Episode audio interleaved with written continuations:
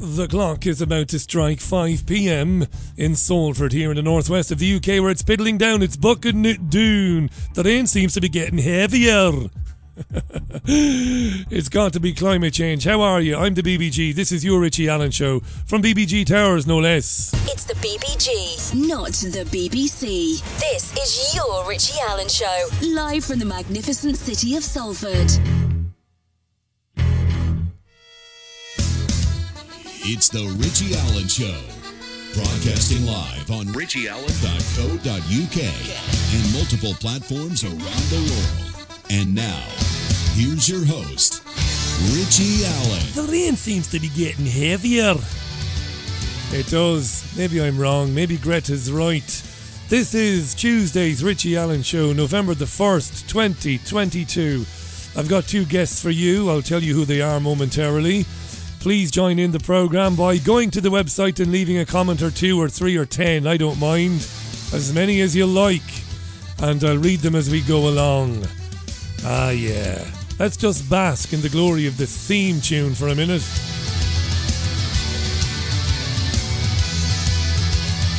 Yeah, that bought me just a moment to have a sip of water. Busy around BBG Towers today with more building work going on. the Money Pit. The Money Pit was based on a true story, the Tom Hanks film, but the director and the writer must have been able to see into the future. To look at my life. It's a money pit. A house is a money pit. Don't start. All right. Shall I tell you who's coming on the programme? Joining me this hour to talk migration and more is none other than Mark Collett, the geopolitical commentator and the author of The Fall of Western Man. I like Mark. We, we, we see things a bit differently, which always makes for an interesting chat. But I like the I like the guy.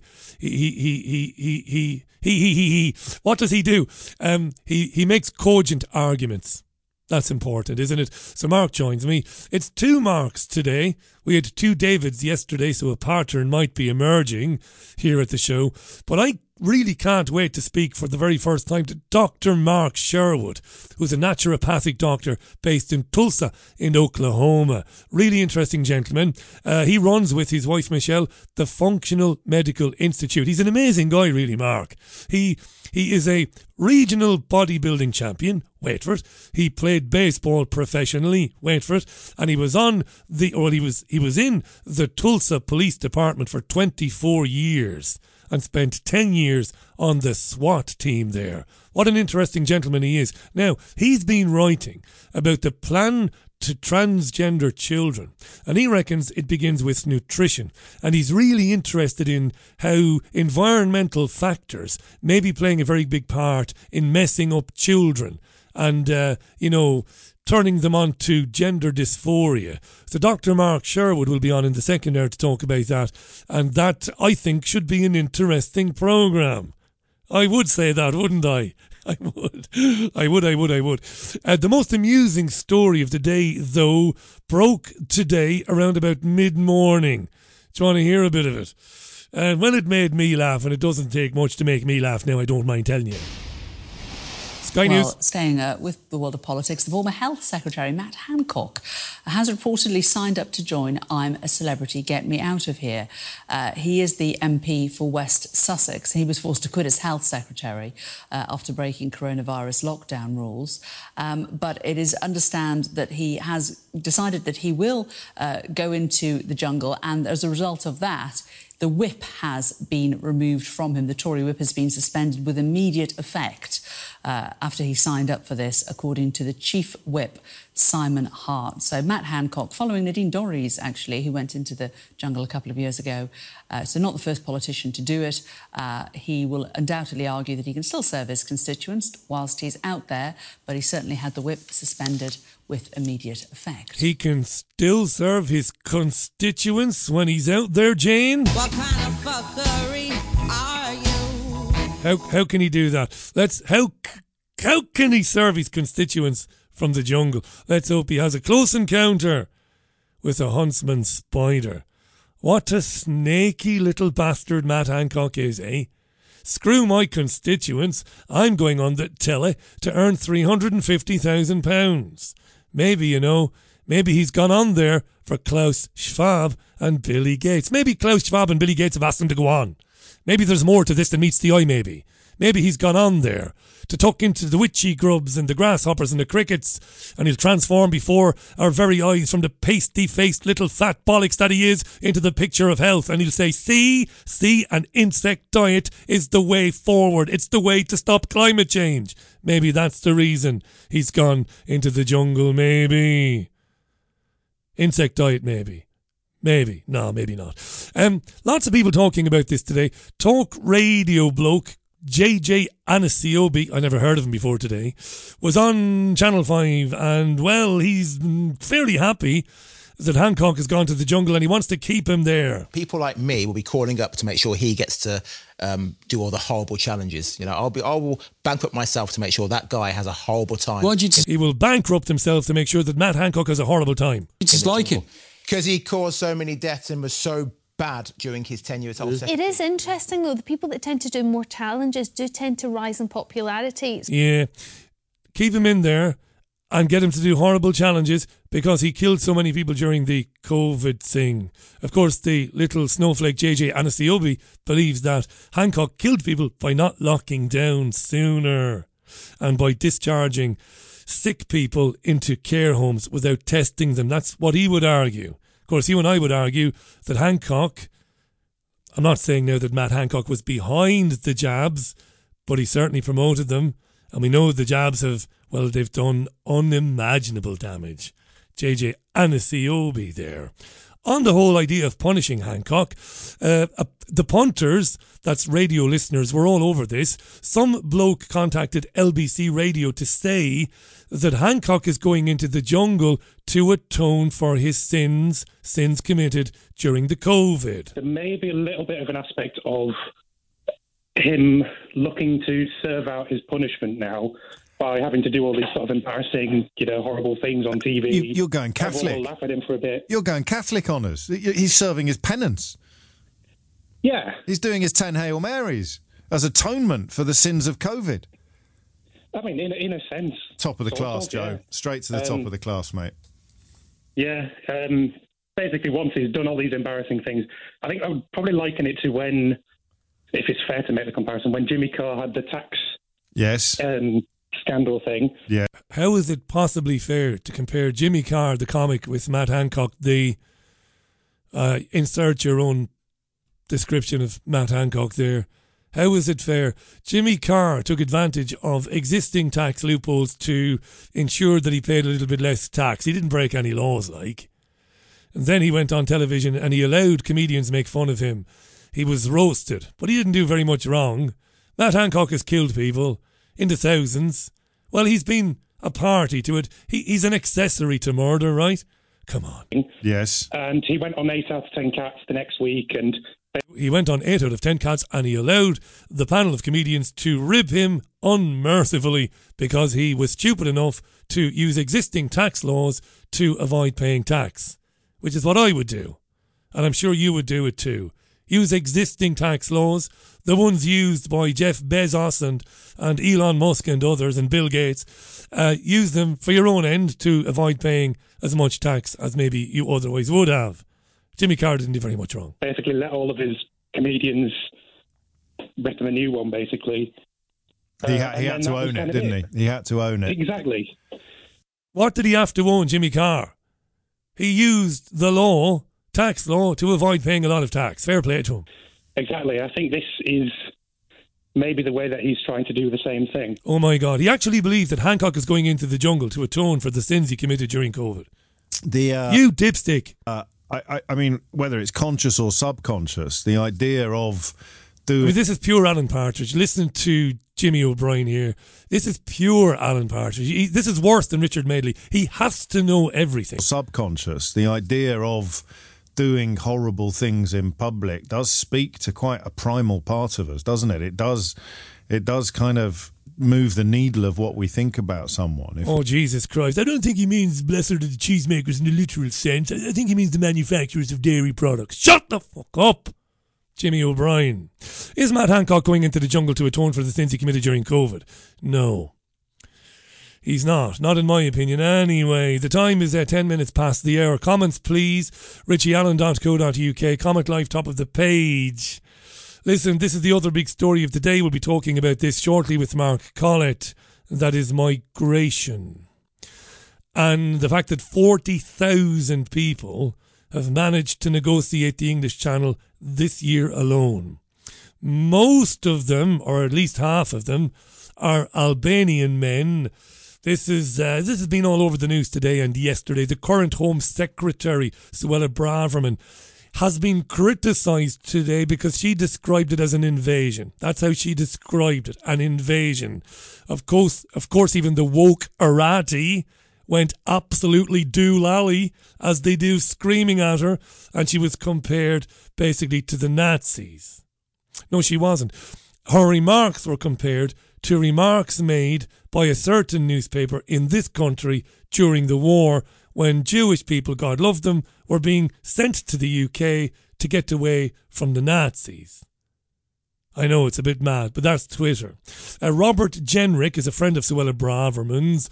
He's the immigration minister, and he was pressed by Sky News presenter Niall Paterson on the comments and the use of the term invasion. Is it appropriate? We had the, the Home Secretary describing this as an invasion on the South Coast. I mean, would you characterise it like that? Well, in, in, a job like mine, you have to choose your words very carefully. Indeed. And I would never demonize Mm-hmm. people coming to this country Well, in, what was Suella Braverman in pursuit of a, of a better life.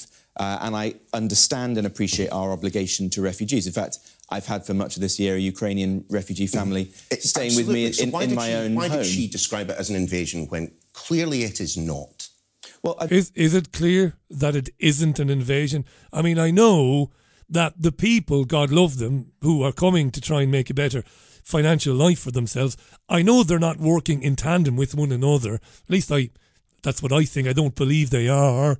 Right? So they're not in cahoots. It's families, individual families. Sometimes, a lot of the time, it's young men coming from Albania. So they're not maybe working in tandem.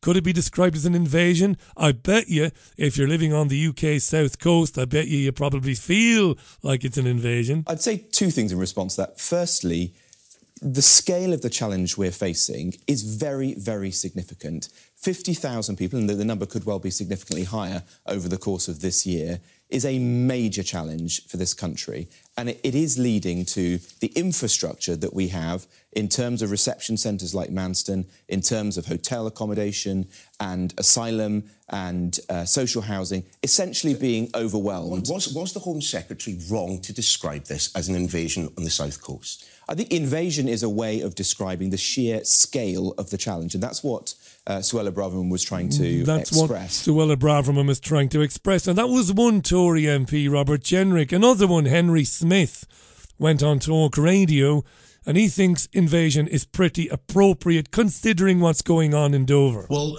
this idea that they are claiming um, to be uh, victims of modern slavery uh, is again uh, an excuse that is being used. We have um, some of the strongest modern anti-modern slavery laws uh, on the statute book in this country, and I'm afraid people are arriving here and saying, "Oh, you know, I've been a victim of modern slavery," and therefore that immediately inserts them into the system uh, from which. Uh, leaving this country is a, a very rare occurrence, uh, and that's why they do it. Uh, It's a back route uh, into this country. Um, I don't blame people uh, for economic mi- migration. Uh, I don't blame people for seeking a better life, but they need to go through the proper visa routes. It's unfair on genuine uh, migrants, actually. Agreed. Uh, uh, who have the queue jumped by people who just decide to break the law, uh, and incidentally, uh, is fueling criminal gangs uh, who are some very nasty individuals indeed. But Henry, you, you know how politics works. You know how words can matter. When you start saying invasion, you're conjuring up issues of an enemy, an army, an assault, if you like, and particularly two days after somebody just tried to firebomb a migration centre. Was that not a little irresponsible of the Home Secretary to continue that kind of di- words of division, of dehumanising, as some charities are saying? Well, I'm constantly told as a politician to speak my mind, uh, to uh, be very clear in what uh, my beliefs are, uh, to give yes and no answers. Politicians are always accused of uh, uh, evading the direct question, and I think Suella Braverman answered the question very directly. It's an invasion. Uh, and uh, I think most people recognise that that's what it is. It's an invasion, said Henry Smith, who's also a Tory MP, and he agrees with Suella Braverman. I'll be back with you shortly. Colds, seasonal flu, and respiratory diseases, a nuisance, but we all get them. Now more than ever, it is essential to have a robust immune system. Inspired by the Zelenko Protocol, Immune X365 is a unique formulation that combines effective levels of vitamins D3, C, and K2, as well as zinc and quercetin. Take back your health with just two capsules of Immune X365 every day. As a special launch offer to UK listeners of The Richie Allen Show, you will receive a discount of 15% by using the code RichieAllen365 at checkout. Go to immunex365.co.uk to get yours now, and with free two-day track delivery. You're listening to the saviour of independent media, Richie Allen. Indeed, you are. Welcome back. The time is 16 minutes past five on this miserable, dank, horribly dark, well, I'm going to say it, winter's evening here in Salford. I know it's still autumn, but it feels very wintry. Uh, Patrick says, don't forget about the midazolam morphine cocktail, Richie, used to kill off old people in care homes, and they falsely claimed they died of the non existent COVID. That's Patrick's opinion. He says, I hope Hancock is duly executed if justice ever makes a comeback. That's a bad place to be, Patrick. He hasn't done anything to you, personally, Hancock. Um, let, let, let, let's not have a state that exacts retribution on behalf of its citizens. Let's not live in a country where people are put to death. I don't like that myself. Uh, Ian says between 500 to 1,000 fighting age men crossing our border daily, and then they are redistributed across the country facilitated by the government. I'm fine with it being called an invasion, says Ian. Thank you, Ian. Uh, Scaramouche says, hope the British public vote Hancock to take the Midazolam trial in Australia, as the courts certainly will not. Lovely. Uh, there's a number of you who continue. Um, and you've been doing this for over a year, even two years, to send me your opinions that SARS CoV 2 has never been isolated. Um, this doesn't frustrate me, it doesn't bother me, uh, but you're wasting your time. I, I, I don't pay any attention to your to your posts other than when I occasionally see them in the live show. Um, you, you give me no proof. You offer no proof that SARS CoV 2 hasn't been isolated, you see. So you're wasting my time, you see. I'm a journalist, you see, a real one and a rare one. I deal in facts and the things I can prove. So if you want to keep telling me that you don't believe COVID exists, please prove that it doesn't exist. And I've got you there, haven't I? You're fucked, aren't you, really? Because you can't do that. You're entitled to your opinion, but that's all it is, is your opinion. I to Jonathan who says, Why did they take the whip off him and head him off to the jungle? How's he meant to fight off the snakes and the critters, says Jonathan, like Indiana Jones? Hi to Peter Orr, hi to Matthew, hi to Colin and uh, lovely. Thanks for all of these messages. There's so much to get through before I welcome Mark Collett back to the programme. Some interesting things on the website today. Do check out richieallen.co.uk. It's back in full swing, is the website at the moment. I was amused by a couple of stories. One, which uh, you may have seen yourself, you might have seen it last night. Uh, a study conducted by British and Swedish academics, which has determined that swearing yes, that's cursing, as we say in Ireland. I don't know why. In, in, in Ireland, we've come to refer to it as cursing and not swearing, but we say cursing, cursing, boy. Um, swearing is good for you. Swearing is actually good for you, and it has lots of benefits, according to some academics based in the UK and in Sweden. So, so there you are. Thoughts on that or not?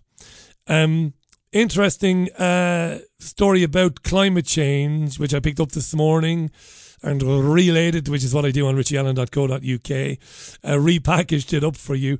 But remember, we were talking last week about climate change, and Nicholas Campbell of BBC Radio 5 Live, he did a phone in on the BBC's, what they call the nation's phone in, and talked about climate change and how important it is for people to believe it. And he had a guy on from the University of East Anglia, a guy who's a professor of philosophy and not a professor of geology or climate sciences, right? Anywho, this guy was from the University of East Anglia, so my ears pricked up today when I heard that the University of East Anglia has decided to offer support sessions to students who can't cope with climate change. Yes, students who are struggling to deal, emotionally struggling to deal with climate change will be offered six two hour sessions a week. Jesus wept. Six two hour sessions a week. 12 hours a week where they will undergo group therapy and be instructed in something uh, known as mindfulness techniques. Do you have any idea? Do you know what mindfulness techniques is? What they are? I haven't a Scooby Doo myself. Uh, help me out, right?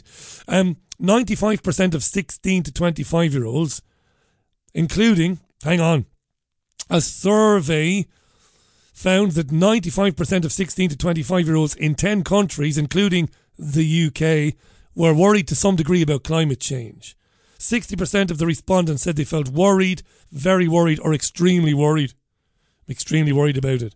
Nearly half of participants said that their feelings about climate change encroached on their daily lives. And it's very easy for a bloke like me to mock, to take the piss, and to razz on the students. But you've got to be realistic about this, I think, and fair about it, and acknowledge that we are talking about young people students 18, 19, 20, and because it's that generation, you know, I'm 30 years older, they've been bombarded with this climate nonsense probably for 10 years. So it's not maybe fair to mock them and to lampoon them. Maybe it's uh, more, maybe it may, it's more constructive, maybe, to acknowledge that these feelings are real they're not snowflakes, really. They've been attacked on a psychological level for years, haven't they? Dreadful, isn't it? And this is this is third level students. What must be going on in the minds of 7, 8, 9, 10, 11, 12 year old children? What must be going on uh, in their minds as they are told uh, daily, I guess, in, in, in their classrooms, if not daily, at least weekly, that uh, they're contributing, their existence is contributing to the destruction of the climate. What must that be doing to them? And spare a thought for people in China. I mean, it's been bad here at times in the last three years, and maybe it's going to get worse, but I'm sure you know this by now. Um, Disney World in Shanghai locked the guests inside the park after a woman tested positive for COVID inside the park. I made the point, excuse me, I'm all over the place today with the old frog in the throat. I made the point um, today on the website. It reads like a movie script, this. Shanghai's Disney park locking its gates and forcing visitors to remain inside because somebody tested positive for COVID people were only allowed to leave hours later once they produced a negative test for COVID 19. It is basket case in China, isn't it? Didn't um, we have a listener in China, don't we? Greg in, in Weihai, didn't he share with us on the Melodies program last week or the week before that he's thinking about getting out of the country with his family? I think Greg's wife is Chinese. I think his children were born there because it's just going from bad to worse in that country, in the big cities. Imagine that. What would it take for people to rebel against that? Was there any chance yesterday that the Chinese people and the visitors, you know, I'm sure there were foreigners inside the park as well, any chance at all that they would have got together and said, listen, we're breaking down these effing gates. We're not putting up with this. No, apparently not. Crazy. Absolutely crazy. Is there a more subservient race of people than the Chinese? Is that unfair? Is it unfair to categorise the Chinese in those terms, is it? Uh, richieallen.co.uk, comment live. I look forward to reading your comments. It's approaching 24 and a half minutes past the hour. I better get some water in me. Uh, and quickly, some more water in me, and take a tune, and also at the same time line up Mark Collett. You don't want to miss him. We're going to talk migration and much more. Here's John Mellencamp then. God, that was loud. This is Jack and Diane on your Richie Allen show, broadcasting live from Salford. Looking forward to today's show. Don't forget Dr. Mark Sherwood coming up a bit later. Mark Collett is next then.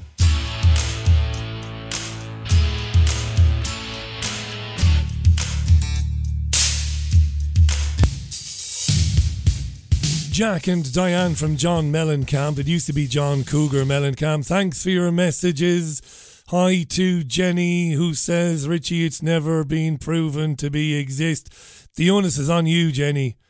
You know, I'm not screaming from the rooftops that COVID does exist. You see, in my world, I leave lots and lots of room for the possibility that I might be wrong. I'm not dogmatic in the language I use. I don't tell people the way things are. I don't say this is the way it is. But in the independent media and the listeners of this program, the majority of people I encounter are dogmatic people who um, can't help themselves in telling people this is the way it is. Usually followed up by do your research or have a look at this YouTube video. Um, take a look at Patrick Vidian's comment. You have your opinion, I'll have mine. Fair enough, but that's not good enough, you see, for guys like Patrick. If that was true, we'd all get along so much better. It's not good enough. He doesn't mean that. You have your opinion and I'll have mine. Calls me a softy. He says capital punishment will need to return. And you prove that COVID does exist, he says smart ass. But I'm not screaming at you that COVID uh, does exist. I've said it a thousand times. I don't know. Based on what I've seen and heard in three years, I would have to lean towards that a virus, a little bit different than flu and your respiratory illnesses that we would have been familiar with, that, that it exists. That's what I would lean towards. But I'm not dogmatic. I don't shout at people and tell them this is the way it is. Do your research. It's just rubbish, you see. It's the reason why I said last week we're never going to get anywhere. There's a hundred years, I reckon, before humanity ever gets into a situation whereby it can take on the architects of these agendas. Um, because most of the worst people are actually on our side. They're completely incapable of conversing with people, let alone convince anybody of anything because of their attitude. And I've said this so many times, I'm just going to stop now because it's a waste of your time and my time. Uh, and, and, and I know, I'm pretty sure the majority of people listening to this program probably don't fall into that category. But I get a lot of it, a lot of this dogmatic crap, and it's tiresome and it's infantile and it ultimately gets you nowhere. You know, it doesn't exist, it doesn't exist, the earth is flat. Well, well, prove it then. You're doing so much shouting about it. At least offer me some fucking proof. I'm not shouting that it does exist. I, I just, I've said what I've said. I'm going to leave it there. Let's get Mark Collett on the programme.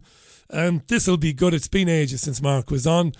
Uh, he, Mark Collett, is a geopolitical commentator and he is the author of a really interesting book called The Fall of Western Man. It's a pleasure to welcome him back onto the show today. He has delayed his tea to be with you and me. Welcome back, Mark.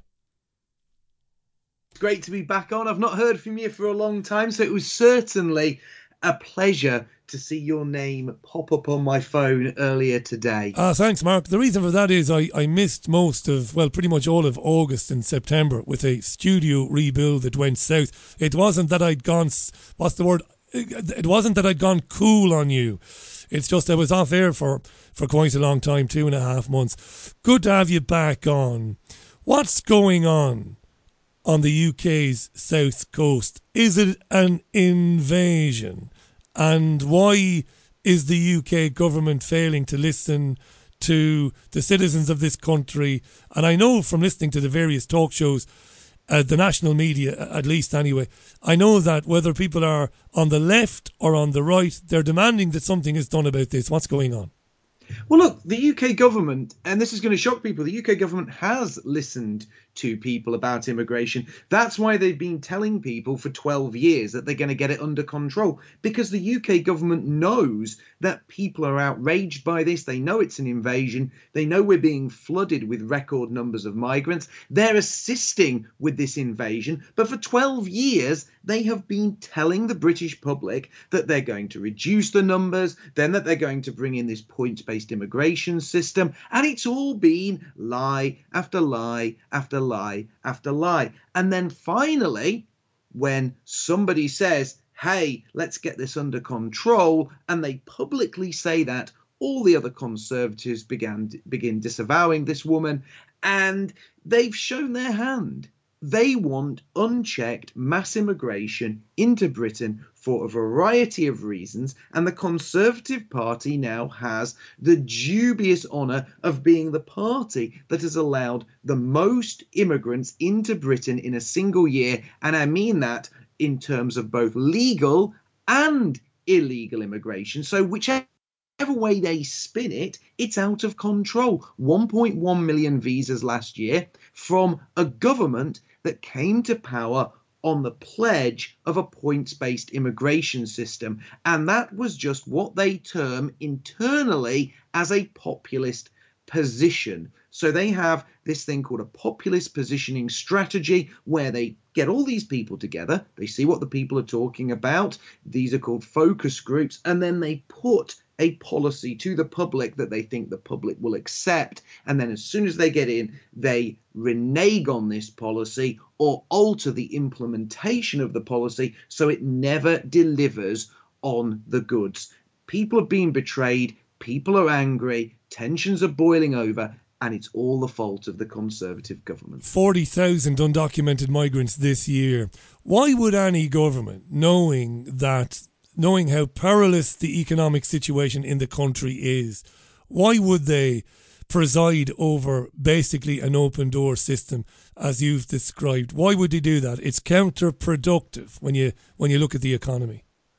But you're assuming these people care. You're assuming these people actually want the best for ordinary British people. They don't. They're insulated from all of this. We're the ones paying their heating bills this winter whilst we freeze. That's a fact. These is the same group of people who wanted to cut off cheap gas from Russia, a country that we're not at war with, a country that we really have no axe to grind with. And we did that knowing it was going to kill, well, we, when I say we, I'm not talking about you and I, the British government did that knowing the result would be pensioners in this country would die. People on the poverty line wouldn't be able to heat their homes. And the same people that did this are the ones letting in the immigrants. The same people that did this, the same people that let in the immigrants, are the same ones that imposed the COVID tyranny on us. They're the same people that just voted themselves a massive pay rise and have second homes paid for by the taxpayer, get unbelievable amounts of money every year anyway, plus all the expenses. They're living it up at our expense whilst they ruin our lives. What about the claims today and and some of these claims were coming from people I think are pretty decent people. Not your, not the usual suspects, not Owen Jones and the Guardian and, and that, the likes of that um, mentality. But others were saying the language, while this is very serious and it has serious implications for, as you said, senior citizens in this country as well as everybody else, the fact is that those coming to the country, whether they are legitimate asylum seekers, whether they are Albanian men chancing their arm because you know they want to get a better job over here than they can get in their own country, they're ultimately still human beings just trying to do the best for themselves and their families. And as angry as we might be um, concerning the the impact the immigration is having, we shouldn't lose sight of the fact we're dealing with human beings and they it could be argued that these people are victims as well. That's an absolutely ridiculous point, and it's being made by people who are either idiots or or who are completely disingenuous and want to aid in this invasion. Criminals who are coming to a country illegally to take part in criminality are obviously human, and they're obviously doing something for the best of their group or for themselves. But that is to the detriment of normal British people. We are now living in a country which we share with 2% of the adult male Albanian population. 2%. Of Where did you get Al- that figure from? It's been in the news. 2%. So we can believe it then because it was in the news. no, I, I can believe it because I know people like Steve Laws, other citizen journalists who are down there on the south coast watching this happen and watching the British government act as a waterborne taxi service, as a ferry service to bring these people in, and then they go to the hotels. And I've protested outside these hotels. These people will be in hotels getting their Christmas dinner served to them by hotel staff in fully heated suites before either sleeping it off in a nice centrally heated room or enjoying maybe a jacuzzi or a sauna whilst British people struggle to put Christmas dinner on the table. And some will say, well, we're having Christmas dinner, kids, but that means we can't put the heating on. You might be right, This by the way. Hang criminality on. Hang on, you might be right. You might be right. Um, 2% of 2.8 million is 56,000. Uh, the population of Albania, according to Google, you can throw that back at me, that smart comment about if you if you heard it in the news, you can believe it. Um, but Google says 2.8 million, so 2% of that is 56,000. So there may very well be 56,000 Albanians. But you keep emphasising the word criminality. How do you know? They're not all criminals. Some of these Albanian blokes just want to get a few bob in the back pocket and work a better job. They're not all criminals. They're criminals. surely. They're here illegally. They have broken the law by entering this country illegally. And you wouldn't These do it, aren't Mark. People You wouldn't do it. Would you not do it? Asylum. Would you- They're not people who they are leaving their country to come here and take advantage of our system, entering our country illegally. That is a criminal act. And often they're tied up with criminal gangs when they make that journey. They're not coming here to make life better for the average Brit. They're entering the country illegally to make life worse for us and to take a slice of the pie, the very generous pie, that the government is offering these people. And the same government doesn't give a damn about pensioners, ex servicemen on our streets, people on the poverty line. Our people will be eating out of food banks, whilst their people will be getting their food served to them in three and four star hotels. Mark Collett is our guest, the author of The Fall of Western Man. Good to have Mark back on. Answer this honestly, please. I trust you to be honest. Um, would you take your better half um, overseas if you were broke and if your prospects were minimal? Would you take her into a country, even if you weren't welcome there, but you knew you'd be able to get someplace to stay and that you'd be able to put food on the table and life would be infinitely better? Would you do it? Be honest. The answer is no. I And don't believe I that, can Mark. say that honestly because, well, firstly, what you're saying is a false equivalence. Why? Um, it's a false equivalence because these people aren't bringing their wives and children. The overwhelming majority of people who are coming here are young men of fighting age. We've already seen that. And they're not poverty stricken because they're paying thousands and thousands of pounds to criminal gangs to smuggle them in. These aren't women, children, and the elderly who are desperate to get here, turning up emaciated in rags. They're young men in designer clothes that have spent money to get here so they can take part in a criminal enterprise. And no, I would never leave Britain. I would never leave England. People have asked me this many times. They've said, look, there's all these wonderful countries in Eastern Europe who have ideas far closer to yours than the British government does. Places like Latvia, places like Hungary. Why don't you take your family there?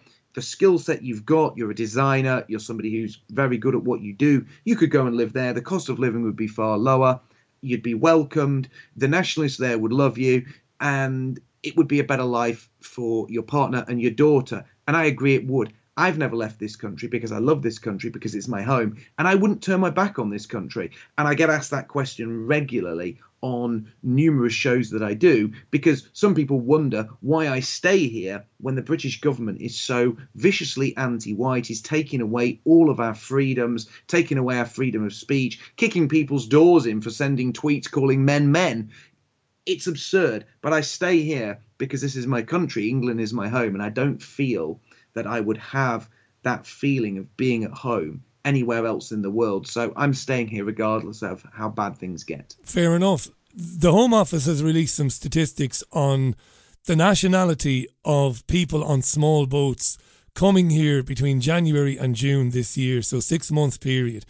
Um, 2,165 Albanians, um, 2,066 uh, Afga- Afghans, uh, 1,700 Iranians, 1,600 Iraqis, uh, just over a thousand Syrians. Then you have Eritreans, uh, 850, Sudan 460, Egypt 305. So, right, 2,165 Albanians, many of them will be single men. But then you look at Afghanistan, Iran, Iraq, Syria. Now, if you leave Iran out for a minute and you look at Afghanistan, Iraq, and Syria, um, you could make an argument that this country is reaping what its governments have sown in terms of uh, the government's foreign policy approaches. What do you reckon to that? Oh, I completely agree with that. I absolutely condemn the British government, whether it be Tory or Labour, who have supported these Zionist led wars in the Middle East, which have done nothing but destabilise sovereign countries for the benefit of Israel. If anyone should be taking all these asylum seekers, really, it should be Israel. But it's not. It's the UK. And I don't agree with that because I never agreed with the policy. We should never have gone to war in Afghanistan. We should have never gone to war in Iraq. We should have never helped overthrow um, the Libyan government. We should have never supplied ISIS and Al Nusra in Syria. The Middle East should be left to their own affairs, and sovereign nations should be left to do as they wish unless they directly threaten us, which they never did. The alleged threats against the UK, weapons of mass destruction, etc. That was all a lie. That was all spun by Tony Blair. He is a war criminal. He should be in jail. He's a rich man. He's got lots of houses. Maybe they should go and live in his house with his family. I think that would be an acceptable resolution. Yeah, I won't hold my breath, but but I agree with that. Um, Blair promised George W. Bush in a letter that the UK would be with the United States no matter what. Um, Israel gets a lot of gets a you know quite the bashing on this program in terms of how it treats the indigenous people of Palestine and in terms of its other uh, meddling in the affairs of other countries. But uh, the UK didn't go to war in Iraq with the United States at the behest of Israel, and the UK went to war because Tony Blair was a puppet of the neocon. Um, lunatics who were controlling Washington at that time. Israel really has nothing to do with uh, the war in Iraq in 2003. I could correct you on that. In the Chilcot inquiry, in the in the Chilcot inquiry, I've made a video on this exposing this. There's all the paperwork to back it up. Blair admitted going to America and have having secret meetings with Israeli advisors before he made his decision to go to war. He was meeting them not for intel on Iraqi positions. It was pre the war. He had these meetings. It was in Israel's interest. And Israel has always been the country that has had the lobbyists in both America and Britain lobbying for these wars. I've done a video on that. Um, you can look at the facts yourself. There was definite Israeli involvement in the Iraq war. I've no doubt Blair met with senior Israeli officials, but he could have met them for any number of reasons, including what sort of uh, situation are we going to face on the ground in Iraq and Afghanistan? What are we going to do? No, no, that was it was pre the war. Yeah, It pre the war. Yeah, yeah, I know. I Yeah, buy that. It was I- before he made his decision to go in there, and Blair has walked away from this. A very, very rich man. I believe the Israeli state has a hand in this. They certainly had a hand in setting up ISIS. They've had a hand in um, the conflict in Syria. They destabilize that region constantly, and their role on the world stage and in the Middle East is not a good one. It's not one that acts for peace, and I believe they had a, a definite role in many of these conflicts. You might be right, but why do we give so much credit to Israel? And why? I've said this before to commentators who come on this program who who take this position on on on Israel. Um, so it, it benefited Israel the the wars of aggression in Afghanistan and Iraq, and maybe later on Libya. You could make that argument, and and if Israeli officials egged on the likes of Tony Blair well, fair enough. That's what Israel does. They egg them on. But the blame surely still lies completely with Tony Blair and the United States administrations of the time, right? I already said it lied with, laid Yeah. Tony Blair, but I said it was on behalf of Israel. Now, the issue here is we've just had, well, Liz Truss is no longer the Prime Minister, but Liz Truss made this passionate speech at the Conservative Friends of Israel saying she was a committed Zionist, that she was a huge Zionist in her words. Uh, Joe Biden, President of America, he has already stated that he is a Zionist. The Conservative Friends of Israel are possibly the most powerful lobbying group in the whole of the UK. Uh, AIPAC, which is the American equivalent, is just as powerful, if not more powerful, in America. The fact is, if we had that level of Russian involvement in British or American politics, the media would be screaming about No- it. no doubt If there was a group called the Russian Friends, No doubt or, about or it. Conservative Friends of Russia, that were flying MP after MP to Moscow to go to the Kremlin, that there would be questions asked. But you have the Conservative Friends of Israel donating uh, tens of millions and flying people out to Israel left, right, and centre, and You're very, right. very few noises are made. Listen, the only mainstream journalist who ever had the courage to take it on was uh, Peter Oborne making a documentary for Channel 4 about 15 years ago. You are right, Israel's influence is all pervasive. I don't like Israel. I'm one of the only radio presenters operating at this level who said and will continue to say that I don't believe Israel has any right to exist. I mean, it does exist, and, and hey, look, listen, most countries and most maps were drawn uh, following a conflict where one side, you know, prevailed over the other, and we are where we are. Um, but I'll say that I've no time for them. But some years ago, I got, I just got personally tired of having a go at Israel all the time. Why do we have a go at Israel? Israel does what Israel does. It influences politicians and lobby groups. Those are the people we should blame, not focus on Israel as much as we do. I blame. I'm just the first thing I said when I No, came I- on I- no, today you did, you did. I heard you. Was the Conservative government are to blame not for all of gaslighting this you. mess? They're liars. They've betrayed the people of this country. They've repeatedly lied. They keep selling this same lie. David Cameron, Theresa May, both of them said we'll get immigration numbers down under a hundred thousand. They failed. Boris Johnson was the one that sold this idea of a points based immigration s- system. That was what they call a populist positioning strategy, which, in other words, is tell the people what they want to hear, then do the opposite. Do the opposite. Let me ask you this, Mark. Exactly. These people should be held accountable. And if we had a political system that was just and fair, politicians who acted in this manner and repeatedly told knowing lies and did the very opposite of what they pledged would not be walking away with golden handshakes or great pension funds. They'd be going to jail.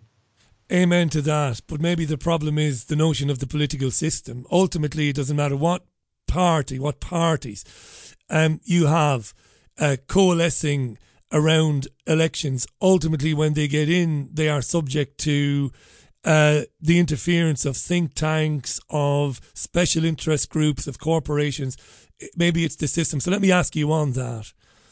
Um, we've talked in the past about this paradigm shift that we're witnessing at the moment and how the world is lurching towards totalitarianism and how there's a technocratic society evolving around us, social crediting, all of that, lockdowns, um, climate change, and all this stuff, which which you and I would, would, would say is nonsense, and it's it's designed to give greater control over our lives to governments and to corporations. Um, so it's it, it's fairly obvious to state then, isn't it, that a situation like the one you described, which I can't really argue with, which is um, an open door system where tens of thousands, hundreds of thousands of people can cross into the UK and, and into other countries, uh, upset the population there, co- compete for jobs, compete compete for education, all of that.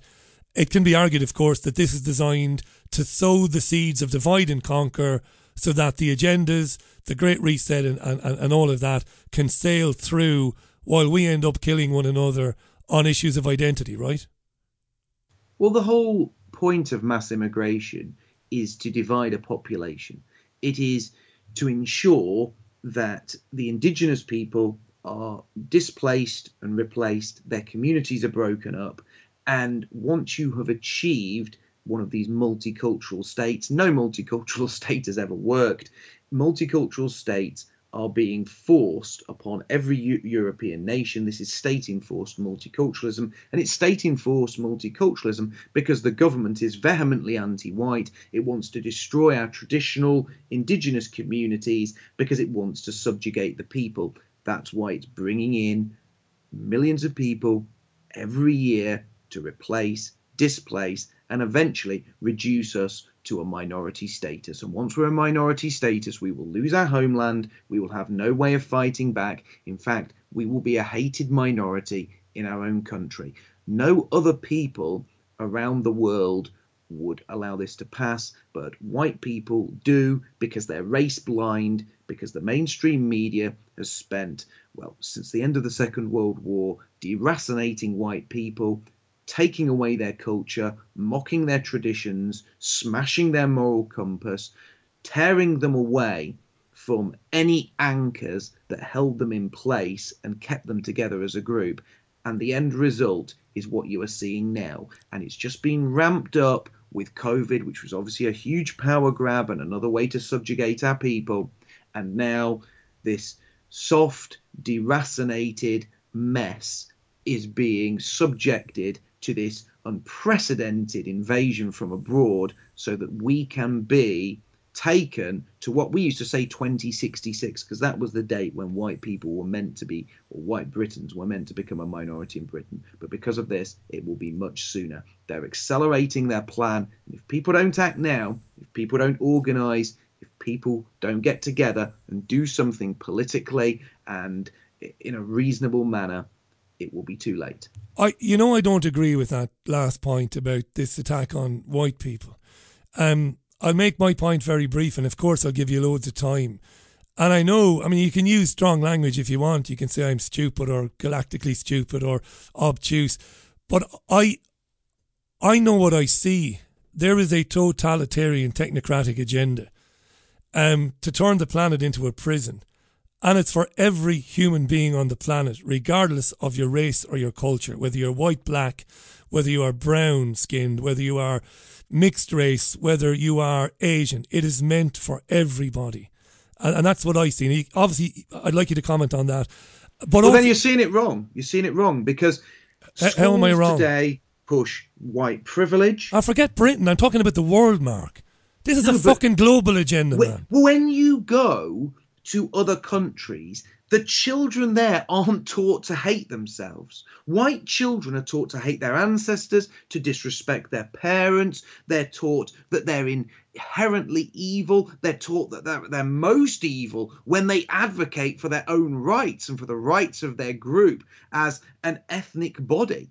White people have this hate thrown at them every day by the media, by teaching bodies, by the entire political establishment. I agree, but There you're ignoring is- my question. I agree with all of that. You know I do because we've had this out before many times. I agree with that. The point I'm making, in the great scheme of things, it probably doesn't matter because every human being on the planet is marked for tyranny. Every one of us. And white people don't have any exclusivity on that mark, in my opinion.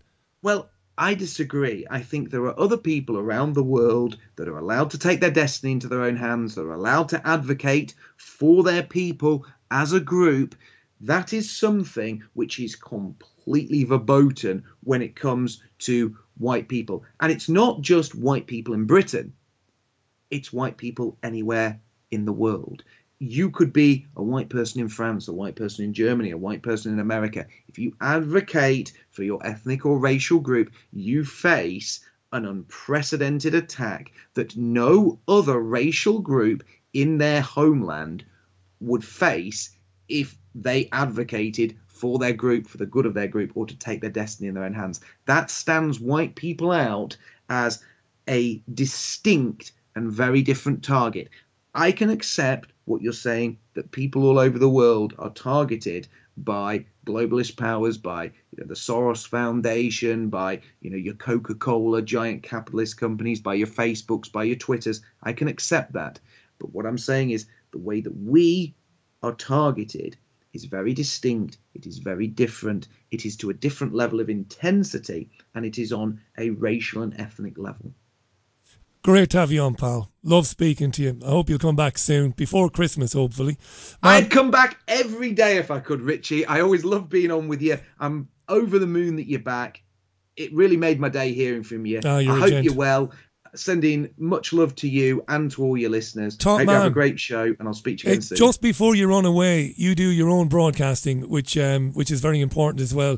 Uh, Wednesdays, particularly, tell our listeners where they can hear you. Yep, you can grab me on Odysee now. I'm on Telegram Gab. Odysee's my main platform. Wednesday night, 7 pm, Patriotic Weekly Review. And you can download my book for free, The Fall of Western Man, from www.thefallofwesternman.com. And that's very generous. It's very generous and it's a very good read. I recommend it. Thanks, Mark. Good to hear Thanks from so you, pal. much. Have a nice evening. You too. Mark Collett, thefallofwesternman.com. Good to have him back on the programme. Two minutes uh, to the top of the hour.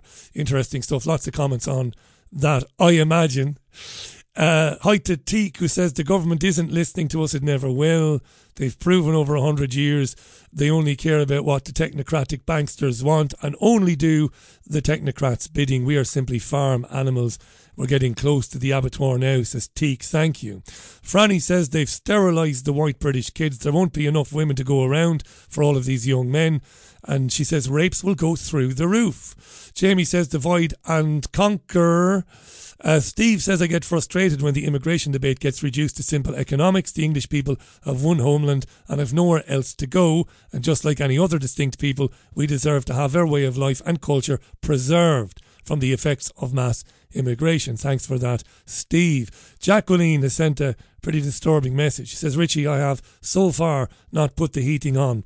I simply cannot afford to do so. I have asthma and long term respiratory problems.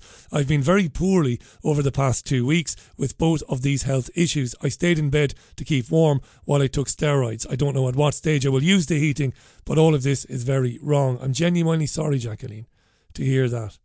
I really am. Um, I, I don't suppose it's any consolation that you're not alone. Everybody's worried about it. Everybody. I found myself um, not sniping, not sniping at all. And she, she wouldn't say I was sniping, but, you know, reminding um, the oft mentioned future missus, you know, let's start turning off lights in rooms um, we're not using. Let's start turning off decorative lamps that we like to have on because it makes the place look nice. Let's start. Um, what was on my mind the other day? You know, turning all the radiators off in the rooms we're not using. Uh, now you might say, well, you should be doing that anyway. Um, but these are the things. The, bills are astronomical. I mean, they really are, and they're going to get worse. I don't know what to say to you about that. Um, a number of you have come back on to recommend doctors like Andrew Kaufman and Dolores Cahill. I've interviewed Dolores Cahill many times. Never mentioned to me she didn't believe in the existence of viruses. I interviewed Andrew Kaufman. Uh, that was an interesting 30 minutes. He didn't convince me. I made my points to him. He made his points to me, but he didn't convince me. But I interviewed him. You see, that's what I did, you see. You know, you're not proud of the Richie Allen show. That I've tried, I've gone out of my way to put people on the program who see things differently than I do. But you're not happy with that, you see. Some of you want me to just flatly agree with you. And you don't like it when I don't, and you lose your fucking shit like. You're in a very bad place, and really there's no hope for you. None whatsoever. You're, you're fucked, really, if you can't live with the fact that you can't persuade people that you're right and they're wrong.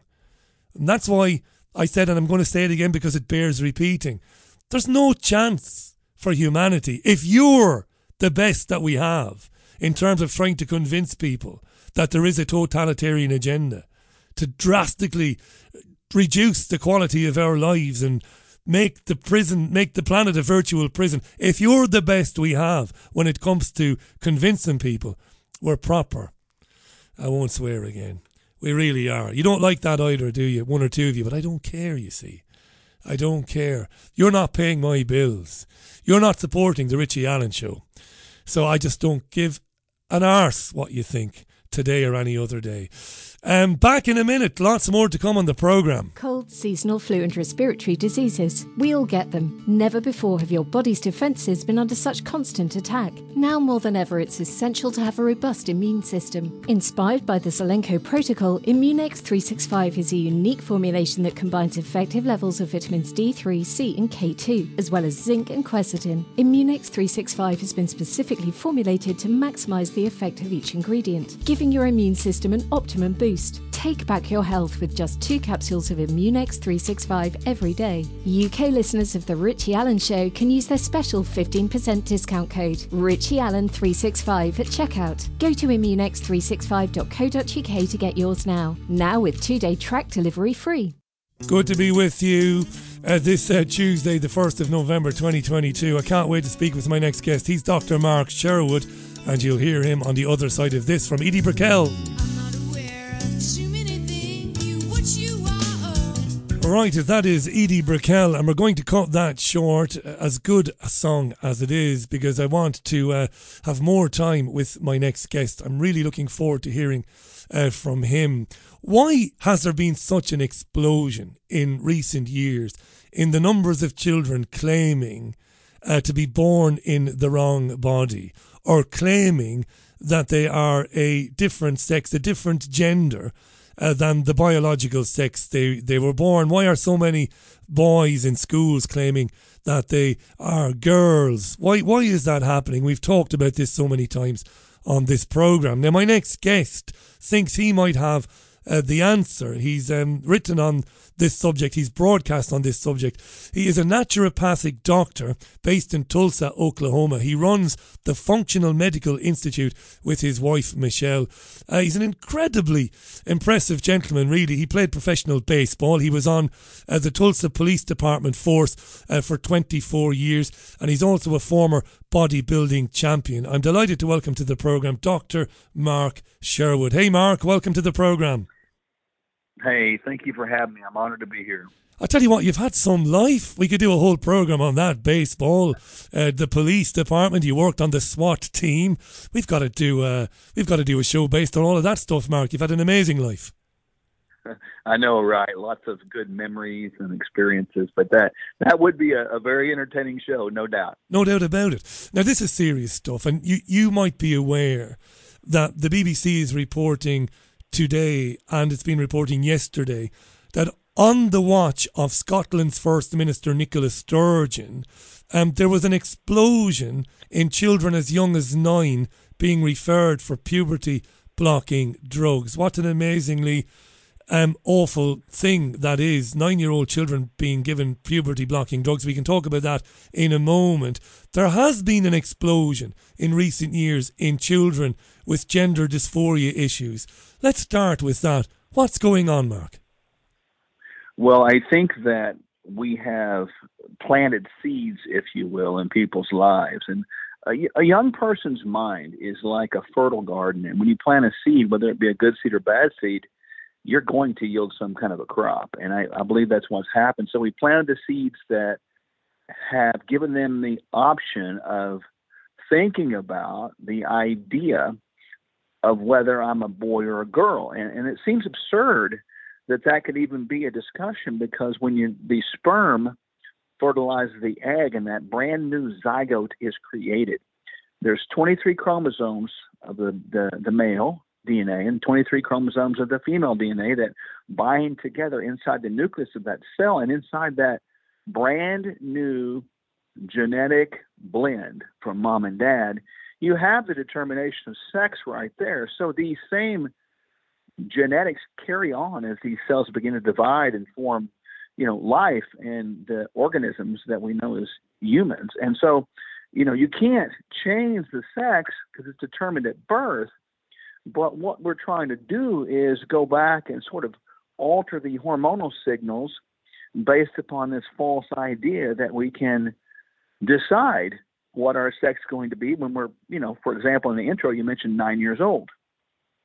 Yeah, nine years old, and this this lexicon change. You know, the, the, these the, these terms that have entered the lexicon, dictionary terms now, like assigned at birth. Birth. That's that's a creepy saying or term for me, uh, Doctor Sherwood. This idea that you are assigned at birth. Language is very important here as well, isn't it? Yeah, I think it. You know, it, it's definitely something that I find not just absurd, but but kind of creepy when you think about it. You know, why would we ever think like that? You know, I mean, I look at it, and people can disagree that God made men and God made women, and He He made um, Adam for Eve and Eve for Adam, and He didn't make Adam for Steve and Eve for Evelyn. And so I just, you know, again, people can differ in that, and that's okay, but we can't change the biological sex by just dreaming it or saying it or speaking it, and even by altering our hormonal pathways. We're not changing anything. Tell me this before we talk about the environmental factors, because it's fast. I've been reading a lot about what, um, what what you've been saying recently on this, and, and we'll go there now in a moment. But um, talking about um, um, it's gone out of my head now. Let's talk about the environmental factors. We'll come back to that because this is the reason we um, we invited you on the program. I'm fascinated by this. It has exploded in recent years, and you believe that there's more to this than just um, introducing this in, in, in education settings. There's also something else going on externally and environmentally. Tell us more about that. Yeah, there is. Uh, you know, within our environment, there are you know, plants or chemicals within plants that are known as phytoestrogens. And so these are plant estrogens, and we know that those are kind of normal in things like flax and soybeans. But within the environment today, we've genetically altered things. For example, we've altered the soybean seed. And when we alter it, we change the way it functions on the receptors of our body. And many times, if it's not genetically modified, it can actually be beneficial. But when it is genetically modified, it can actually drive the estrogen proliferation. The second issue that's really shocking to me is we're seeing this massive trend of more of these estrogenic compounds and chemicals specifically estradiol, which is the most powerful estrogen, being in our public water supplies. And it's most likely because of the lack of filtration of our public water and the increase of these estrogen containing drugs to teenagers these days that are being you know pushed out through the waste product of the human and into these systems and these water supplies don't just have, you know, these estrogens in there, but they've also got, you know, hypertensive drugs, antidepressants, et cetera, et cetera. So it's it's a whole blend of issues, and I think it's contributing more than we think to this gender uh, issue that we have today. So the the estrogen might be responsible in some part for feminizing young boys or, or young men. Yes, that's exactly right. And when you get an accumulation of estradiol or estrogen in the body, let's think about what's happened to the idea of puberty, first of all. You go back 110 years or so, and the average age of puberty for, you know, boys and girls was probably, you know, 16 or 17, right? And then you fast forward to now, and you're seeing people reach uh, puberty seven, eight, nine years old. Again, what is happening? Well, it's because of the chemistry and our environmental estrogenic compounds that are exposing people to these hormonal changes earlier in life, prompting the pubescent movement. Um, at the same time, now you have um, this massive environmental shift with you know perfumes and and cleaners and products and water that's out there all the time and you introduce those sort of factors into this equation, and you've got this significant confusion. And little boys today get that big influx of estrogen. We're seeing this as a global issue. Obesity is increasing. Little boys and little girls are getting fatter, faster, and more often. And little boys are now becoming more feminine uh, in little girls. And that was a very generalized statement. I don't want that to be negative, but we are seeing more boys claim to be girls, which is disturbing. What I wanted to ask you a few minutes ago, it's come back to me, it's important. The, the puberty blocking drugs, why are some doctors, and they don't get to speak about this very often on the mainstream media, it must be said, why are some doctors so concerned about delaying puberty by using uh, pharmaceuticals? What what sort of things could happen to the child in later life? Well, you think about the proper development of any young life. You know, you, you wouldn't think about stunting the growth of a tree or a bush with purposeful intentions, would you? But we're thinking about this from a human. I mean, we're stunting the proper development of a human. I am beside myself, as well as my wife, when we see doctors getting into this realm of trying to control development of people's lives and even having a role. And I'm not talking significant, I'm talking any minor role in the ability to control a child's sexual development. I find it barbaric. Diane Hughes is listening to this. Um, I get a lot of comments uh, from listeners. It's a live radio show. As you know, we've got Dr. Mark Sherwood on the programme, by the way. Uh, really interesting this is and really important. And every parent, I think, needs to be paying attention to this issue, um, especially if your children are of school going age. Um, you'll find, I, will put links out to where you'll find more about uh, Dr. Sherwood, but um, fmidr.com right? But you, have really only got to look um, for for the clinic online, and and and uh, you'll find it pretty quickly.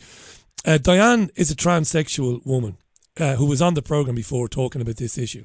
I think it's fair to say that Diane is uh, middle aged or my age or a little bit older anyway, and is very interested in this, and says Dr. Mark is right phytoestrogens in the environment is right, not just in the water either, Boys have gotten smaller in stature. Boys were taller and more muscular prior to the Second World War. Is she right? Is that right that boys were taller and better built prior to the Second World War? Yeah, you can look at structures of human beings going back to, you know, 75 years and look at pictures of people. Um, you did not see, well, you saw rarely, and she is right, unhealthy looking people well, today, it just makes a lot of sense that with the growth being stunted, the proper development being stunted, the issue of lack of healthiness being declined, we see a less healthy human.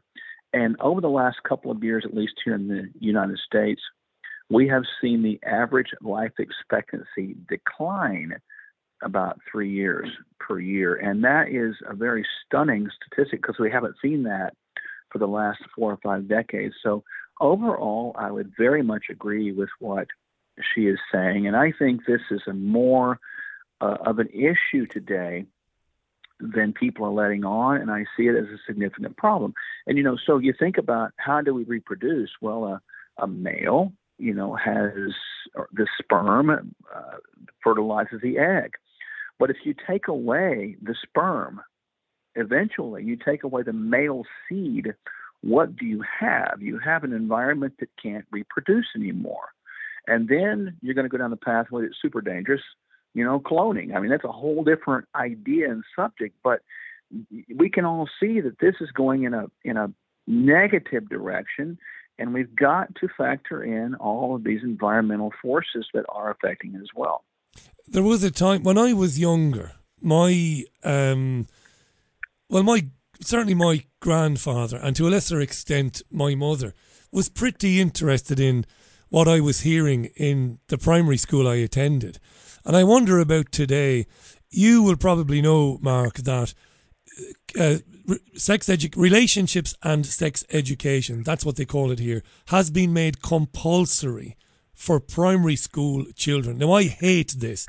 I hate the idea that six and seven year old children are being taught about sex. I think it's too early. They should be children. They should be rolling around in the mud. They should be playing baseball, soccer, doing the things that kids do. But they're doing it here. And they are introducing you know, sophisticated, I wouldn't say sophisticated, but strange concepts to children about gender. And it, it seems to me that parents in this country either are unaware that this is happening, and they can't be because they've been informed by the government, or they just can't find the time to be concerned about it. What's the situation as you understand it? I know the United States is a huge place, but in your school systems, even in Oklahoma, do parents are they just happy or are they accepting of the fact that these concepts are being told or taught to children? Well, I think there's two different groups of people we're talking about across the world. There are a group of people, and again, I respect other people's beliefs, but there is a group of people that really believe that this stuff is okay. they really do. So some of these people have children and they believe it's okay, so they just let it happen. But then there's a growing group of people that are extremely concerned and do not believe that that type of education should even be in the schools. It should be in the home. Yeah. Right. And I fall in that category as well. I think it should be in the home. School is about learning to read, write, communicate, pay your bills, show up to work on time, be respectful, learn to say yes, ma'am, and no, ma'am, and yes, sir, and no, sir appropriately, obey the rules, define structure, and grow your acumen and grow your intelligence to be a successful um, contributing adult to society. That's what I believe school's about, right? And now with this education coming in that's driven by government direction and government funds, I am seeing a growing movement of people across the United States that are pulling their children out of that type of school system, if at all possible, because they know it's improper. Because when you indoctrinate, when a school becomes indoctrination oriented versus education oriented, we have problems that lend themselves to generational problems. And this is a generational problem. And I am very concerned about. That's why I've been speaking out about it. Many parents in, in our home state of Oklahoma are concerned about it and speaking out about it. And really, when you get down to it, the government's involvement within education albeit providing some sort of structure, this sex education needs to stay in the home. You're listening to Dr. Mark Sherwood. Um, you'll find Mark at the Functional Medical Institute, right? It's in Tulsa and Oklahoma. Remarkable man, really. Former pro baseball player, former SWAT team member on the Tulsa Police Department. He was there for 24 years, uh, bodybuilding as well. Look, I, I have this problem. You're right to say that it's coming from government directives. And there are those who will say the government is being unduly influenced by lobby groups. Like in the UK, we have Mermaids, right, which is a kind of a trans rights uh, group. But I wonder if there's not something even more sinister going on because I can't believe that governments can be so easily swayed by a tiny minority of people to introduce such crazy concepts into the school system. You know, concepts like, for example, that there are 100 genders and this utter nonsense. Is there something more serious going on, Mark? Some of my listeners believe that there is an attack on the family, on the family system, the traditional family. Do you do you think that's the case? I do think that's the case, and I think it is right on point because ultimately, when you lose the concept of father, mother, mother, child, and that structure and hierarchical order where the children don't run the show, but the parents run the show. And the parents make the rules, and the child is supposed to follow those rules. And parents are parents instead of being friends. You can be friends later. There's an attack on that. And it goes back to the idea that governmental control can only be had when you have a nation of ignorance in other words, if you have a nation of knowledge, they know better. But if you have a nation of ignorance, they're going to be controlled because they don't know how to think for themselves. So somebody that's willing to think for them is going to take it over. That's one factor. The second factor is that I've seen is politics, whether it be in America or anywhere in the world, has digressed into the the, the pits of trying to do everything you can to be liked, to be liked, to get support, to get votes, to get money and funds. And so when these fringe groups begin to get loud, they want their votes, they want their supports, they want their money, etc. And when you get into leadership position and focus on liking people more than standing for right and true principles, you are going to digress down the road of compromise. And compromise will become the norm. And you'll compromise your thoughts, your beliefs, and those principles in order to be liked, to get that money, fame, power that is the temptation for really any of us out here. You know, I've noticed something here in the UK. I'm an Irishman. You can probably tell that by my outrageous accent, Mark. But um, some, something I've noticed here, and I can't exa- I, I don't like to exaggerate, so I can't say that this is widespread. But I have heard from listeners who have said that something creepy is happening in certain schools in certain areas. Not maybe not every school, but um, children are being encouraged to snitch on their parents in terms of children are being canvassed by teachers to find out what their parents think about things like climate change theory and gender critical uh, theory and stuff like that. That's really sinister, that isn't it? That that you would canvass a child to find out what does mom and dad think. Yeah, it's really sinister, and it's it's flat out wrong because the the proper authority structure at least as I see it, and some people can disagree. I think that it's God first, and then it's mankind, and this would be the the husband and wife, and then it's the then it's the children, and then it's society, and then it's government below that. That's the proper structure.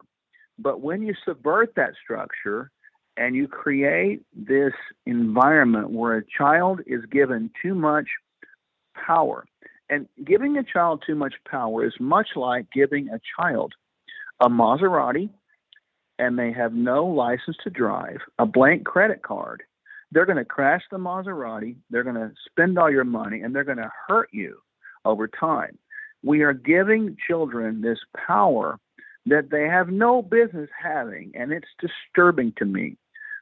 Here, we have multiple questionnaires that are given out to children in schools that ask them questions like, do your parents ever talk to you about bringing a gun to school? Do your parents ever talk to you about, or do they fight a lot? Uh, do, do your parents talk to you about sex? If so, what? You know, these questions are completely inappropriate. It's outrageous. And when I was growing up, yeah, much like anybody else, if I got in trouble at school, my parents were getting a, a call, and I got in trouble twice at school and then when I got home. Yeah, and that was the appropriate thing for the head teacher or principal to contact the family to say, listen, you're the boss, dad, look after your son, uh, set him straight. Mark, we've only got about five minutes um, left on this. Are you concerned? I mean, I'm concerned. It's happened in the UK. I think you know this. You, you just to move away from children for a moment. Um, it's happened in this country several times already that people have been visited by the police. Now, you're a former policeman. I can't imagine you doing this. But the police have knocked on doors in this country because somebody has tweeted something like, I don't believe a man can have a penis. And in fact, one person was arrested. A former police, wait for this. You might know this. A former police officer was arrested two years ago, a retired police officer. He, no, he wasn't arrested. No, he wasn't. He was visited by a member of his former force because the former police officer told a trans woman on Twitter politely, You're not really a woman. You can't be because mm. you have a penis. And he got a visit from his from his former police station from, from an officer who said, we, we, we dropped around because we want to check your thinking on you know the whole trans thing.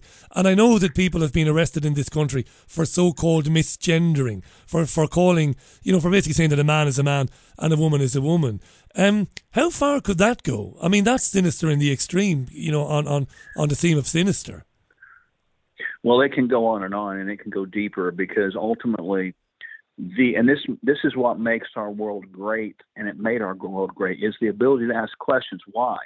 You know, this freedom of speech kind of concept, and that is being squelched. It's being silenced, and our ability to think and question what's happening is being stifled every day. So I think that's going to get further and further. And you know, it's not there yet, but we're heading down that pathway that's sort of similar to, you know, like a Nazi Germany, Germany type of situation where we are so sheltered with what we can think and be exposed to that we can't say anything. And that's a dangerous, dangerous place to come. Final question, Mark. Thanks for your time today. You, have been listening to Dr. Mark Sherwood, by the way, who's in Tulsa in Oklahoma. I've not had too many guests with your resume, Mark, to be honest. It's quite amazing.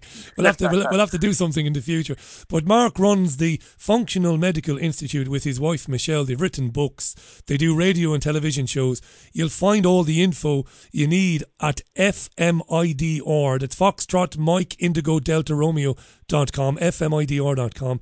Um, he's a naturopathic doctor. Um, very, very good work on, on this issue, I, I think. Um, is there hope for us, Mark? Because we are lurching into dystopia. You know, is there some hope that we can claw things back and maybe return things to the way they used to be when, you know, the family is sovereign, the parents have sovereign rights over their children? Will we get there in the end? Yeah, Richie, I, I've been asked that question a lot. I do think there's hope. Um, I think as long as we're alive, as long as we have breath, as long as we have this idea to keep discussing discussing this stuff, there's hope. Um, I have a bracelet on my arm right now that says these two words, and I hope people remember. And this is a good takeaway. The two words are hope dealer, and the best way to continue to spread hope is to deal it meaning to give it out freely every day. So as long as we are doing this, as long as we have voice, as long as we have our reason, our ability to think, absolutely there's hope. And we need to hang on to it and share it with a passion. Lovely to meet you, Mark. Thanks for giving us uh, some of your time today. I'm sure you're uh, very busy. Continued success to you and uh, to uh, your wife, Michelle. And I hope we hook up again maybe in the new year. Thanks for your time. Yes, sir. Thank you. Dr. Mark Sherwood on the Richie Allen Show Tuesday's program.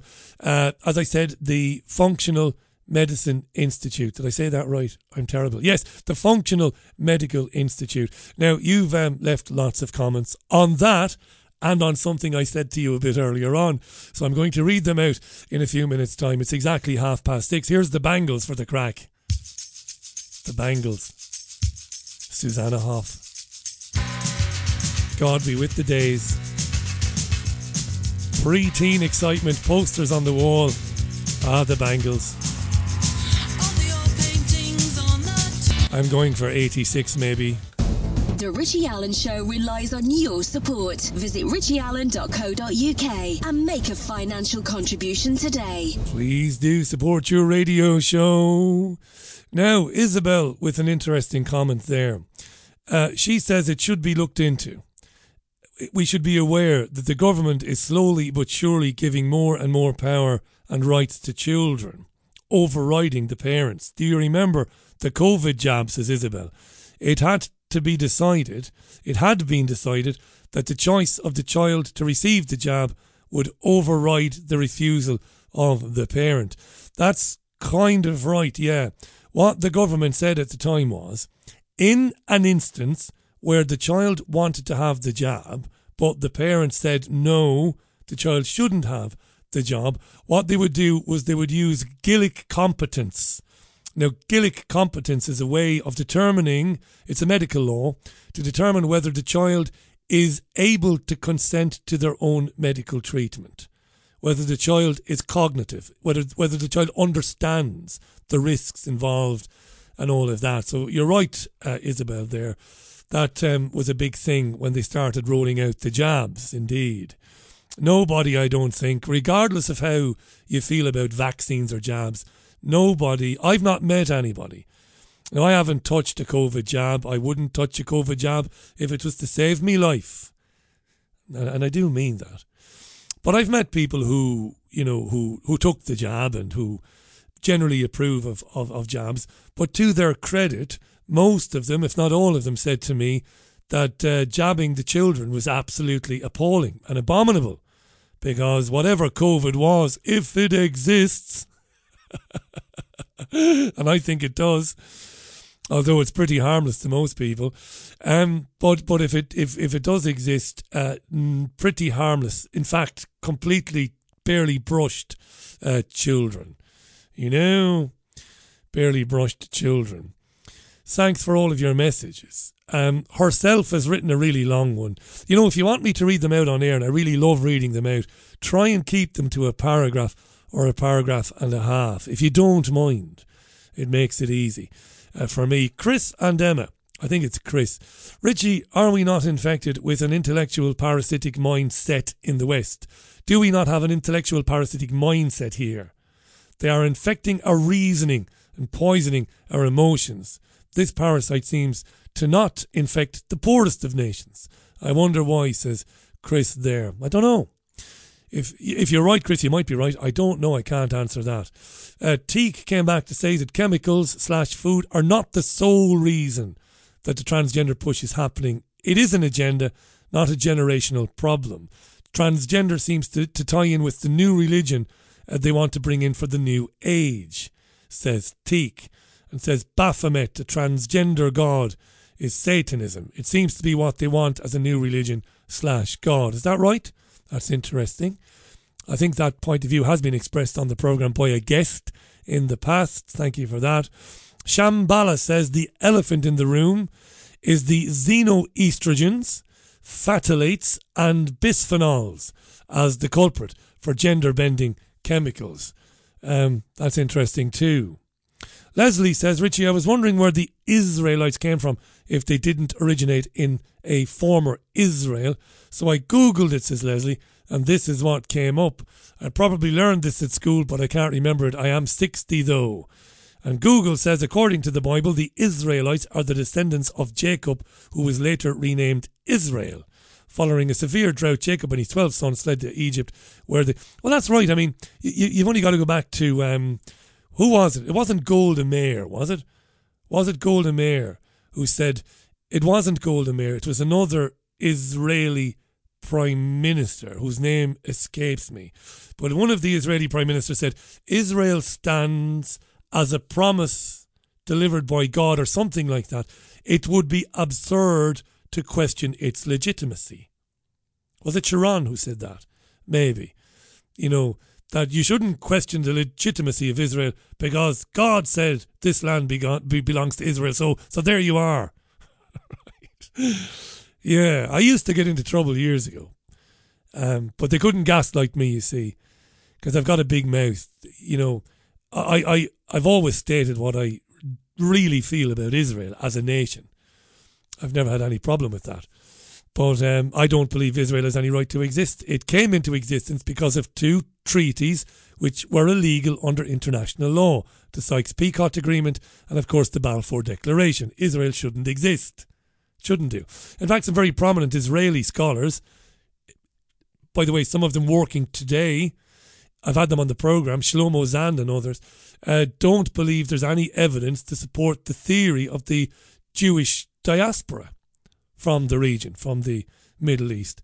But um, you have to be careful these days. You get called anti Semitic for saying things like that. Uh, when, of course, I don't have an anti Semitic bone in my body. But anyway, Faisal says, I've noticed the water in my area smells strongly of chlorine, and the kettle has also been scaling up much faster. Of course, was it Matt Hancock or was it Sajid Javid? It was Sajid Javid, wasn't it? He was a, a more recent health secretary than Hancock. They have, uh, they want to, the government wants to fluoridate the entire water supply of the UK. The water, the, the UK's entire water supply. If you don't believe me, look it up online. There you are now. I've not asked you to look at a YouTube video. Don't panic. I've not told you to do your research. Uh, it's online. This made the national media last year. They're blaming it, of course, on tooth decay. It's madness. I don't need to tell you about the negative neurological effects of fluoride exposure. You know this. I don't need to tell you. It can be deadly. It dumbs down the population. It impacts on the pineal gland. It's a terrible thing. And of course, the fluoride they use is fluoride, which is a, a byproduct of industrial. It's basically industrial waste. Bastards, right? Yes, yes, they are. Gavin is absolutely horrified that Matt Hancock has gone on, or will be going on, I'm a Celebrity, the ITV show, set in the jungle. It just shows the state of the world when a mass murderer gets celebrity status. I don't think he's murdered anybody, Gavin. If the jabs are doing damage, which we believe they are, you might argue that Hancock is some accessory, maybe, after the fact, maybe, maybe before the fact, I don't know. But maybe it's a stretch to call him a murderer. I understand the strength of the emotion. He is an awful bastard. On me having a go at people for being dogmatic, Jenny says she resents that. Because she's done lots of research herself, put lots of comments on this website and others over the years, and is always polite. Jenny, I wasn't singling anybody out. If the cap fits, wear it. And if it doesn't, don't wear it. I'm not singling anyone out. Not saying that you specifically is being dogmatic. But I've learned something over the years, you see. And maybe once or twice, maybe. And maybe I can be allowed a little preciousness once in a blue moon. But I do like to think, you know, that uh, you, you might listen to me when I talk about persuading people not to believe me. This is where so many people who consume the independent media fall short. They spend a lot of their time trying to persuade people that they, the truther, is right and that the object of their ire, the other person, is wrong and should do their bloody research. See, I don't do that. I don't try to convince my neighbours and the people I meet when I'm out and about that I am right. I gently, very gently, uh, suggest to them, and I do it again in a way that I've honed and harnessed over the years. I try to guide them towards at least looking at something. Or I, I try to share with them the reality that there is another perspective and that it isn't your uncle Dave and your auntie Doris on Telegram, that there are academics. That's how I, I don't tell people that they're wrong and I'm right. No, but too many in the so called truth movement do that. And I've become, I suppose, very bored of it over the years. I've become incredibly bored with it. And you've got to allow me that. I've done this for eight years, nearly 2,000 shows. And, and, and I suppose the thing that irks me the most is the screaming truther who has no sense of self, doesn't realise how ridiculous they are. I mean, do you not realise how ridiculous? And the sad thing about this is imagine the screaming truther who says COVID doesn't exist is right. And as I have said a thousand times, I leave space for that eventuality. It's possible. Of course it is. That the thing is one big massive hoax and that we had a terrible flu season and somebody took advantage of it. And listen, everything is possible. Now, I don't share that point of view, but I am happy to reflect that point of view on this feckin' radio show. And I've done that for years now. Here's the thing that you won't like hearing. Imagine you're right. Do you not think sometimes that it's best to fight the battles that you have a chance of winning? Do you really fucking think that when you're dealing with somebody who's gotten their news from the BBC for all of their lives or, or life or most of their life, that you are going to lose them in the blink of an eye when you tell them that COVID doesn't exist? That's a pain in the arse if you're right, isn't it? I mean, that's tough shit, Paddy. I mean, that's a difficult thing to have to come to terms with. God, I'm right. COVID doesn't exist. But that big baldy Egypt in Salford, he's actually got a point. Fight the battles you can win.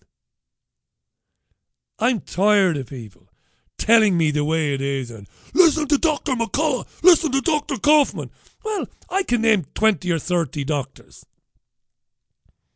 15, 26, 30, 50, um, who say that viruses do exist and COVID is a virus that was leaked out of a lab in Wuhan. How do I know which doctor to believe? Exactly. I don't. I go by personal experience. I've never, and if she was here, she would tell you, I don't do exaggeration. I'm a pretty mild mannered guy. I'm pretty level headed. I nearly died in late December, early uh, 20, late December 2019, early January 2021. It's not a joke. I nearly died. The video I made before I walked away from the radio show for two weeks is still on Facebook. It is a painful watch. I can't bring myself to look at it. I was in such a state. I've had pneumonia in both lungs. I had a lung reinflated in a hospital in Waterford when I was 15. I know pain and discomfort. What I experienced in late December 19, early uh, January 2020, that wasn't the flu. You can gaslight me all day long. I've got thick skin. I don't give a shit. I know my own body. It wasn't the flu. It was fucking terrible. And it was terrifying. I could not clear my chest because there was nothing to clear from my chest or from my lungs.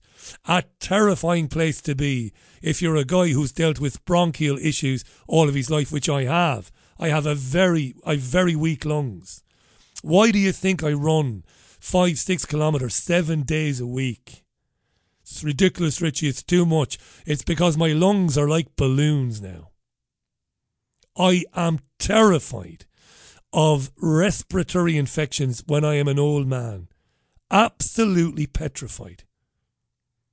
It's the only thing I fear. I don't fear falling off a building. I don't fear drowning.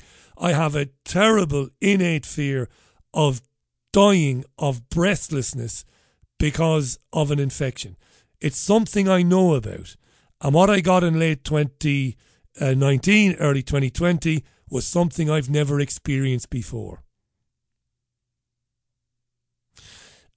It was terrible. I base my point of view on my experience. It might not exist, you might be right. I don't think it's likely you are, but you're entitled to your opinion.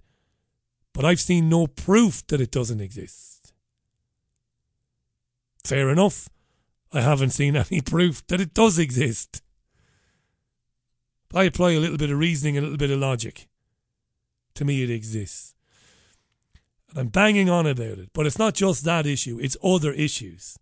I've grown weary and tired of people shouting the odds about the way it is. It is no way to convince anybody of anything. Listen to me. I know a little bit about the art of persuasion. I've learned to not be that guy who gets irate and tells people, go on YouTube and listen to Vernon Coleman, listen to Vernon Coleman. Waste your time. Guy goes and Googles Vernon Coleman. What did they get when they Google Vernon Coleman? They get an avalanche of negativity. It's not his fault. But that's what they get. Instantly. You've got a box clever. David Icke said this. David Icke said the Queen's a lizard. And I like David Icke. David Icke was a friend of mine. I wouldn't hear said or I wouldn't say a bad word about him. But you're wasting your time ramming it down people's throats about this and that and Dolores Cahill and Andrew Kaufman wasting your fucking time. You don't do that with people. You get nowhere with people. You certainly don't get anywhere with me. I've platformed every opinion on every subject and given it respect, as is my duty. But you don't get anywhere shout, shouting at people. You know, I say to people when they tell me, oh, it's terrible, you know, nobody's wearing masks. And I've had that said to me in public by people, well meaning people. It's terrible, isn't it? Look at those guys, they're not wearing masks. you know, COVID is this and COVID is. And I'd say, Jesus. Do you know, I was reading in the Telegraph the other day that such and such a guy working at Oxford University, guy called Heneghan, you know, he said that there's not really any evidence that the masks do any good because the masks are very porous and the viral particles are tiny. Really? Yeah. Well, it's a load of. Fair enough, it's a load of bollocks. Plant the seed and move on. Don't engage in the argument. Don't take it personally. Why do so many people take it personally when someone disagrees with them? Jesus, they're not insulting your very identity, your very being. They're just disagreeing with you. It's not the end of the world like when somebody says, I see it differently. All right, do you? Fair enough. No problem. Mine's a double Bacardi and Diet Coke. These days, fat Coke. Can't have the aspartame. You know what I'm getting at in this rant? You know what I'm getting at? You do know. And those of you who behave like that, you do know. you know, you're wasting your time with people. You'll get nowhere with people. You will isolate people, your friends and your family. Tough shit, Paddy. Yes, you might be right. But fight the battles you can win. The battles you can win. Millie says, Me too, Richie. I coughed my head off. Three plus months, think I had the cough too. This goon who goes by the name of Vivisection, who can't even use a name like Bill or Steve, tells me he has no doubt that I was ill, but I wasn't ill because of a virus. What a tosser. Go away.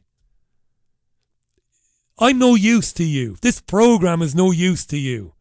You're a muppet. That's all you are. And that's all you'll ever be.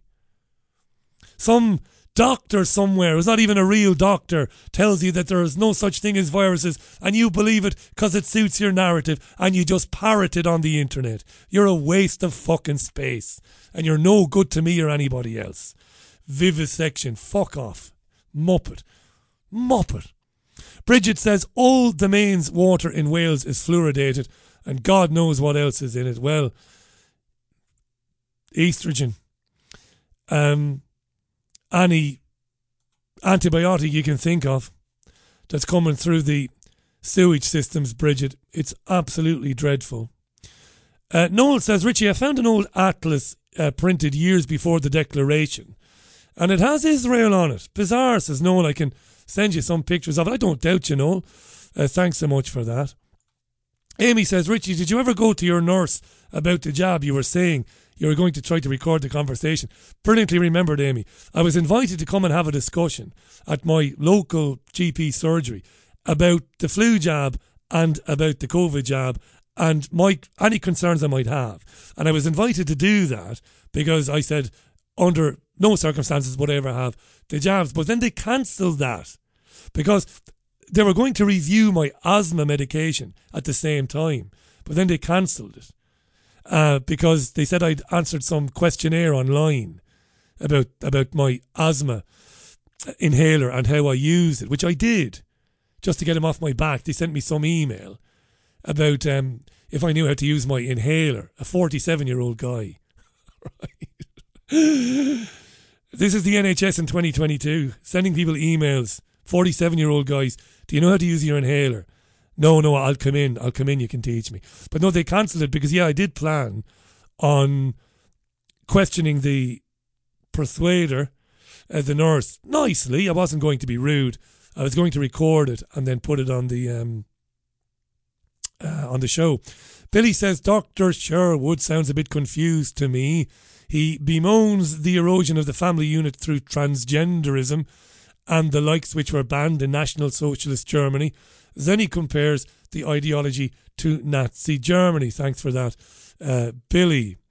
Uh, Jane says, Good evening, Richie. Great guests, and both discussing matters that the United Nations in their charter pre 2021 2030 um, include in their sustainable goals. They want to dissolve sovereignty by mass immigration, uh, state control of children, uh, plus they want to confuse gender identity. I've seen much on this and it is detailed in many books, says Jane. Uh, thank you so much for that, Jane. Lots of comments today. That's all very good. Uh, Nurse Jenny Lowe's will be on the programme tomorrow, live from Portugal. It's been a while. Uh, looking forward to that.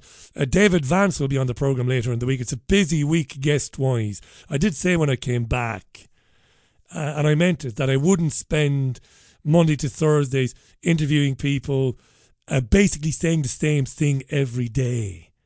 The Great Reset is happening. The technocratic society is coming. That I couldn't do that because it would drive me mad. That there would be some days when I would just uh, chat with you uh, solo. I would go solo. We would I would chat for an hour. We would open the phones, that sort of thing. But this week it's uh, pretty guest uh, heavy, which is a which is a good thing this week. So yeah, so busy, with guests uh, this week. Listen, don't take things personally. You know, try not to do that when people disagree with you. I'm nobody really to lecture anybody in anything, because I can be a curmudgeonly bastard, me, and anybody who knows me will tell you that. But I'm also a pretty decent bloke, you know. I don't take anything personally. I've got very thick skin. I used to have. There was a time when I didn't have thick skin. It was very thin. And I knew that no good could come of it. I developed a very thick skin. And it's a great thing.